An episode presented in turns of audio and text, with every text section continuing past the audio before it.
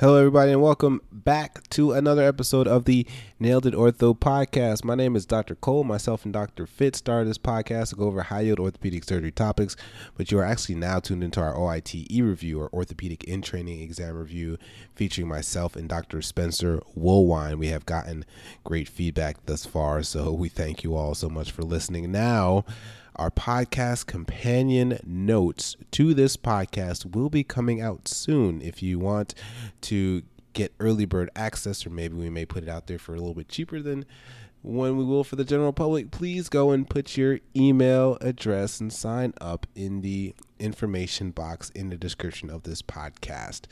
So, without further ado, let's go ahead and hop into some more Upper Extremity Sports. You are now listening to Nailed It, the Orthopedic Surgery Podcast, featuring doctors Jay Fitz and Wendell Cole.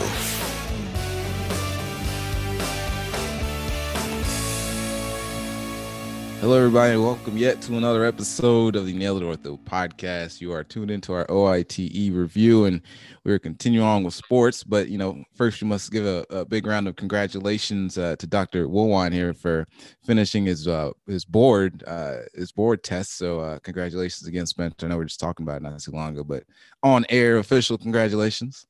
Yeah, thank you. It's uh it's a uh, it's a test that you definitely need to uh, focus on and uh, and prepare for. And so hopefully this uh, series here is going to provide uh, a few uh, kind of key insights into not only the information that's on the test, but I'll try and throw in some pearls on just like test taking strategy and all of that as we move forward in sports and all the rest of the subspecialties here. Yeah, it should be good. Looking forward to these uh, these conversations. Not looking forward to the boards in a couple of years, but uh, at least for now, just baby steps, baby steps. Yep, exactly. Uh, so just starting off, I guess we'll just kind of continue on with some uh, some of the sportsy topics, shoulder elbow stuff. And uh, one one thing that I've, I've seen a lot of is uh, paralabral cyst. So, uh, what is the treatment of a paralabral cyst with symptoms of suprascapular nerve compression? Uh, yeah. So uh, the treatment. So when you see these paralabral cysts, they're always gonna be like in a either some sort of overhead throwing athlete or like a volleyball player or a tennis player. And uh, when you have these paralabral cysts, you're going to see this uh, suprascapular nerve compression, most commonly in that spinoglenoid notch. And it'll most likely be from some sort of like SLAP tear uh, with extravasation of the uh, joint fluid into that area and causing cysts. So uh, you're going to do a, kind of a diagnostic arthroscopy uh, and uh, cyst decompression through the labral tear. And then uh, most commonly, like these are in young athletes, so you're going to also do a uh, labral repair slash reconstruction to, to help these these athletes kind of get back to uh, their activities. The good part about this is that the uh, once you decompress it, the uh, muscle tends to recover quite well. Um, so uh, that's one kind of good thing you can pass along to these athletes. It's it's going to take a little bit of time and rehab to get their kind of shoulder mechanics back in line, but uh, their muscles should recover and they should end up going back to their previous level of play. Um, and then there's this uh, really common kind of diagnosis we see in sports clinic and a general ortho practice is uh, it's called subacromial impingement. And what is the etiology of uh, subacromial impingement syndrome? Yeah, so on this, you know, there's kind of multiple etiologies, and I know it's a little controversial uh, depending on who you talk to, but you know, there's kind of the intrinsic versus the extrinsic, and it's like it's likely a combination of both. But the en- extrinsic um, etiology of the subacromial impingement syndrome is when you have the anterior lateral edge of the acromion, uh, of the acromion and the, uh, and the CA ligament, the uh, ligament, impinges on on um on kind of those rotator cuff muscles, and then and then on for the intrinsics, this is when you kind of have a degeneration or tendinopathy of the supraspinatus muscle um, with subacromial space narrowing, and then you have abutment of the rotator cuff against the acromion. So, you know, the extrinsic is you're you're thinking of the uh, the that anterior uh, lateral edge of the acromion. uh, and everything impinging versus the intrinsic. Uh, you have abutment of the rotator cuff against the acromion uh, with tendinopathy, supraspinatus. And I think, you know, when you go and you're doing like a subacromial decompression, at least some of our attendings will make an emphasis on making sure that if you're doing a decompression, you decompress that anterior lateral edge and you just don't compress like the middle part of the acromion and leave the impinging parts uh, normal. So they always emphasize making sure you get that anterior lateral edge of the acromion. But again, it's likely a combination of both extrinsic and intrinsic factors. Um, and since we're speaking about kind of this shoulder impingement syndrome, how do we even know if a patient uh, comes to the office with it? Like, what are some of the symptoms and physical exam findings of shoulder impingement syndrome?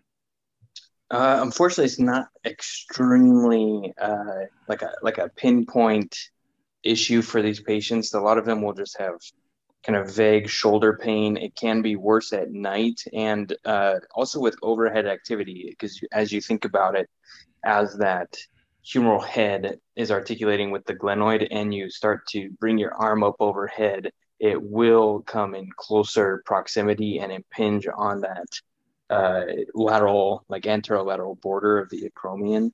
Um, they can have a positive uh, Neer and Hawkins because those are the uh, kind of impingement tests of the shoulder that we went over in one of the previous uh, episodes. So if you don't quite remember what those are, uh, go back an episode or two and we'll uh, kind of discuss what the difference between a Neer test and a Hawkins test is. And then uh, I think one of the greatest ones, at least what I saw in my very limited uh, time in sports uh, in my residency, was uh, doing a lidocaine test. So doing a subacromial impingement, uh, letting the patient sit there for five ten minutes, and then uh, having them conduct kind of the same tests, like an overhead test and a Neer and a Hawkins. And uh, if they got better, then you know that just a local injection and kind of numbing of that area improves their symptoms, then they likely do have subacromial impingement. And oftentimes their strength is normal, but it can be painful but they do have an excellent strength because this isn't really a, a musculotendinous issue; it's a space issue. So their their muscles are uh, tend to be okay. And uh, one thing that uh, every resident will see in their sports rotation from a shoulder uh, and elbow specialist is they'll, they'll ask what what type of acromion uh, do you see here on this x-ray and so what what are the yeah. different types of acromion morphology yeah. So when you're looking at this, and the easy way to see it is if you're looking at a scapular Y, uh, and that kind of gives you a good, um, a good look at the type of the acromion it is, and it's type one, two, and three, and it's to me it's relatively simple. It's either flat, curved, or it's a hooked acromion.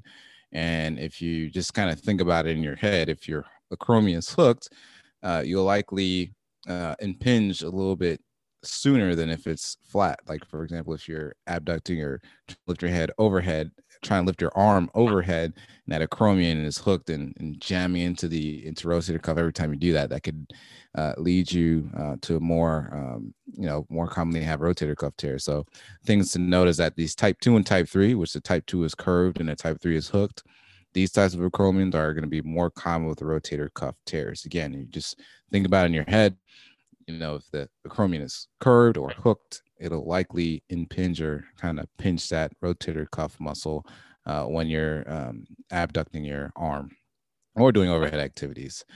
So, what is the initial treatment for shoulder impingement syndrome? Uh, just like everything else in orthopedics, is a, a lot of PT, uh, activity modification, and non-steroidal anti-inflammatories.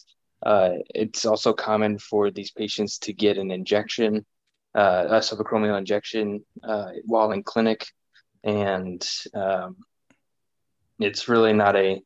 Uh, it's it's just something you have to kind of walk the patients through and tell them it's going to take a little bit of time to get through this, but most, a vast majority of patients will get better with dedicated PT and activity modification. But for those few that fail several rounds of physical therapy and they're still having the same or worsening symptoms uh, six months after uh, initial presentation, what what is the treatment at that point? Yeah, so at that point, you know, they failed all their non-operative uh, or these conservative measures, and you're looking at taking back for shoulder impingement syndrome. This would be one where you likely do something like a subacromial decompression or a acromioplasty, where you kind of clear up or try to increase that space um, underneath the acromion, and or maybe even resect some of that that hook uh, of the bone. That way, you have a little bit more space between the undersurface of your acromion and your rotator cuff muscle. That way, it, is likely it is less likely to impinge, and therefore decrease um, some of those symptoms. And you know, since we're talking about subacromial decompressions and acromioplasties, we know that these procedures shouldn't be done on everybody. So, uh, in what patients would you not want to do like a subacromial decompression or acromioplasty on? Uh, these, so uh, the uh, literature out there um, is kind of uh, pretty set in stone for a few things. I know that with uh, like some some surgeons will say that there's no improvement with a subacromial decompression on the standard uh, like rotator cuff tear or uh, diagnostic shoulder arthroscopy that uh, subacromial decompression hasn't shown uh, to benefit these patients, but uh, for some like overhead athletes or patients with massive irreparable rotator cuff tears, um, you really want to just perform a bursectomy and limit how much acromion you're taking off, especially in the the bigger athletes. Because if you uh, take too much of the acromion, uh, then you do run the risk of an acromial uh, fracture because of the pull from the deltoid.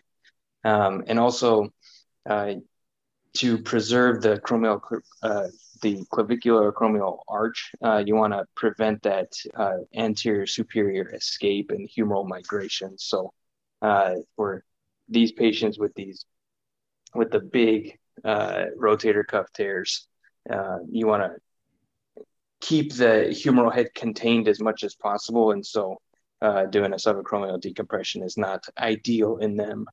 Um, and then uh, what percentage of asymptomatic full thickness rotator cuff tears will become symptomatic or enlarge uh, in about three years?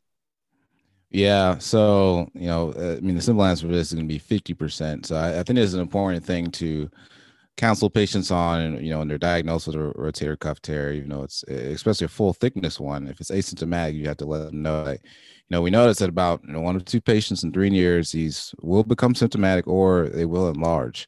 And you know, studies uh, that you can read up on more to uh, to learn a little bit more about this. Uh, both of these studies published in JBJS, the first one in 2010, and the second one in 2015. Uh, and the first one is named Symptomatic Progression of Asymptomatic Rotator Cuff Tears, a prospective study of clinical and sonographic variables.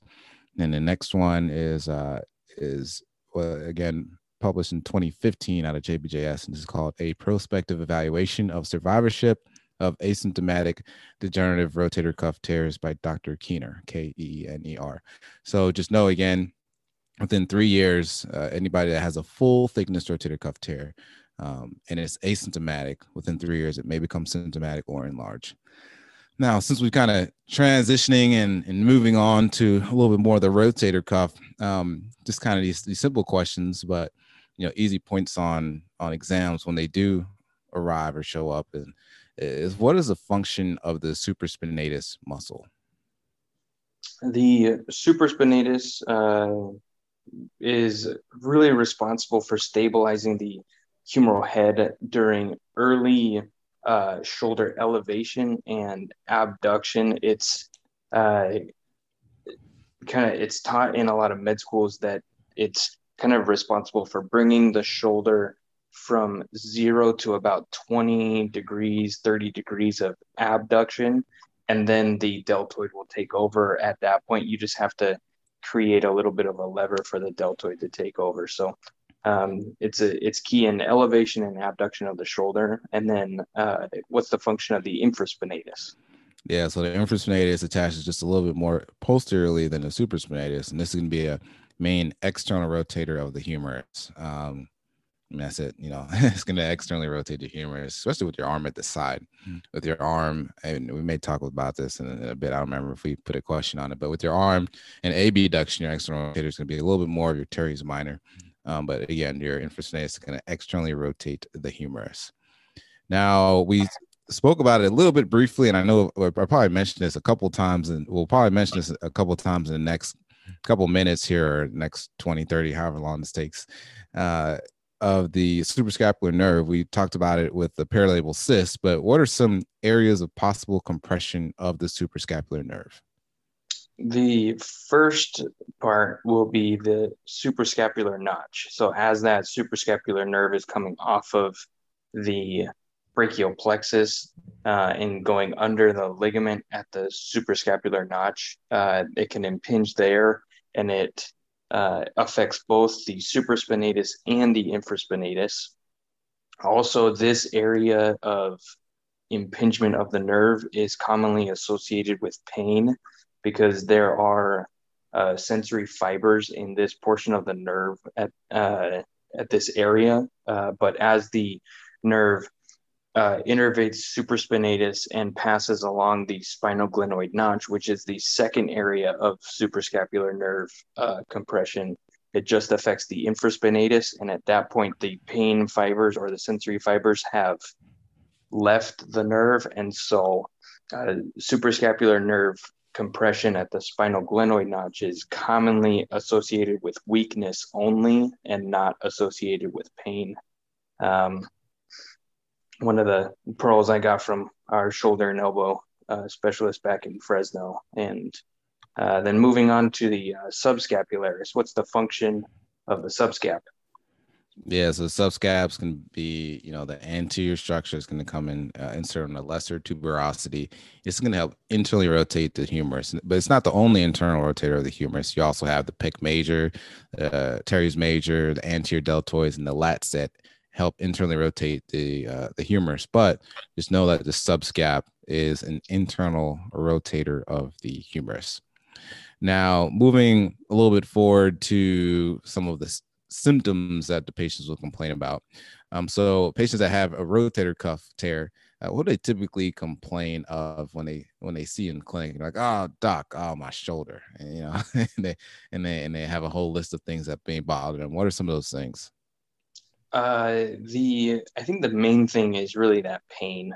A lot of these rotator cuff tears are painful, even if they still have relatively good range of motion associated with it. But it's that lateral shoulder pain, and uh, a lot of the patients that I saw, they really talked about how the pain started in the shoulder, but it tended to kind of radiate down to where the deltoid insertion is, and I don't really know why the uh, that was one of like the main complaints, but that was just something where they all said that it kind of it felt like it was like a flowing pain down their lateral shoulder.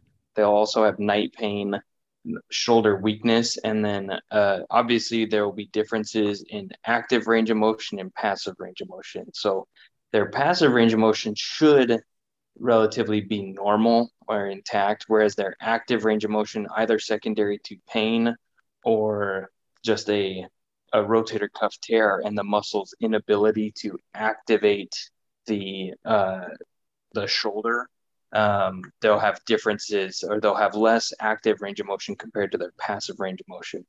And uh, I had a few attendings uh, kind of talk about this, and it took a little bit of reading for me to kind of fully understand. But they'll say like, uh, hey, do you think this patient has uh, paralysis of the shoulder or just like a pseudoparesis? So, what is that pseudoparesis? Yeah, and these are these are things I'm still somewhat uh, confused on, and, and just kind of looking this up a little bit. And so far, from what I have been able to figure out and read, is pseudoparesis is when you have a massive rotator cuff tear, um, and and they're unable to unable to forwardly elevate their arm um, greater than 90 degrees so it kind of stops under under 90 degrees but and then you know when i look that up and i look up pseudoparesis and then when i look up pseudoparalysis they they so I mean to me they have somewhat similar um, definitions. Like you know I'm looking at an article now and it's saying that pseudoparalysis um, was described as the inability to elevate the arm over 90 degrees in the setting of a rotator cuff tear. And so do, do you do you have like a good way to remember pseudoparesis versus pseudoparalysis? I know there's a definition, I just cannot find it. um so I, I I will have to potentially revisit it, but I think that a uh, pseudo paralysis is when there's a uh, just an inability to uh, abduct the shoulder uh, at all, and it's really because of these the rotator cuff tears. But then you have it's it's similar, but the pseudo paresis I've heard about really more with uh, in terms of like doing a latissimus transfer is the pseudoparesis is associated with uh, external rotation. They're just not able to activate that external rotation, um, even though they may have an intact uh, rotator cuff. And so um, you're you're going to do a latissimus transfer for the pseudoparesis uh, of that external rotation. But again, uh, I think that's something we may have to kind of revisit here because uh, I'm not yeah.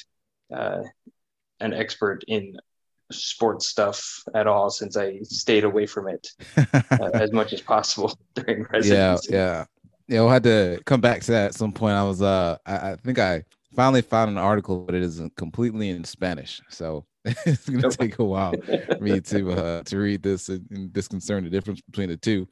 But anyways, this I guess it's moving on then. Uh, what are some things when you're actually just looking at an X-ray that you can assess in patients that have a rotator cuff tear? You know, this kind of just critically uh, examining X-rays and trying to figure out what is what. You know, trying to use whatever clues that you can. But so, what are some clues that that may clue you in towards a rotator cuff tear? So you on like a, a AP uh, shoulder X-ray, you're going to look at that uh, acromial interval, uh, and it should there should be a, a, good amount of space between the inferior process of uh, the acromion or the inferior structure of the acromion and the superior portion of the humeral head. Uh, around eight to ten millimeters is normal. Um, but uh, people will common, commonly say like, oh, it's a high riding humerus, meaning that that rotator cuff is no longer providing that superior buttress to the humeral head. So if that's gone, the humeral head will just uh, rise up uh, and start abutting that uh, acromion, and uh, you'll have uh, glenohumeral arthritis and also acromioclavicular joint arthritis, and then for late stage uh, massive rotator cuff tears on uh, x-ray you'll commonly hear people talking about a acetabularization of the shoulder meaning that the humeral head and the acromion have been articulating directly for so long that it's actually created kind of a, a smooth undersurface of the acromion that looks more like a, a acetabulum rather than uh, a humeral head. Yeah, you'll see that too. The the they make it very um uh noticeable on on those X-rays, especially when they're trying to show you that like rotator cuff tear arthropathy. Yeah, and then uh some more, I guess, uh radiographic stuff. Uh, there's a uh, kind of a measurement or an angle called the critical shoulder angle. Uh, what is this and what is it kind of used for clinically? Yeah, I remember the first time I was hearing this. I was in our I was in our chairman's um uh, uh, shoulder clinic is like an intern or something. I know I had an extra day. I was like, oh, let's, let's go check out some clinic. And uh, he threw an X-ray up there and was like, all right, what do you see? And I was like, oh, you know, you know, bones and stuff. You know, you're describing things as an intern the best you can. He's like, hey, what, what about the critical shoulder angle? I was like, in my head, I was like, I have no idea what he's talking about. And um, and so this is that for anybody that's an intern or somebody, maybe you'll sound you'll sound uh, like you know a little know what you're talking about. But so this critical shoulder angle, it's going to measure the angle um, kind of between the acromial overhang and the glenoid inclination. So you have one line going um, going down the you know superior inferior part of the the glenoid, and you have another line going right over the uh, over the overhang of the acromion. And you look at the at the angle for those two lines where they intersect that, and that's the critical shoulder angle.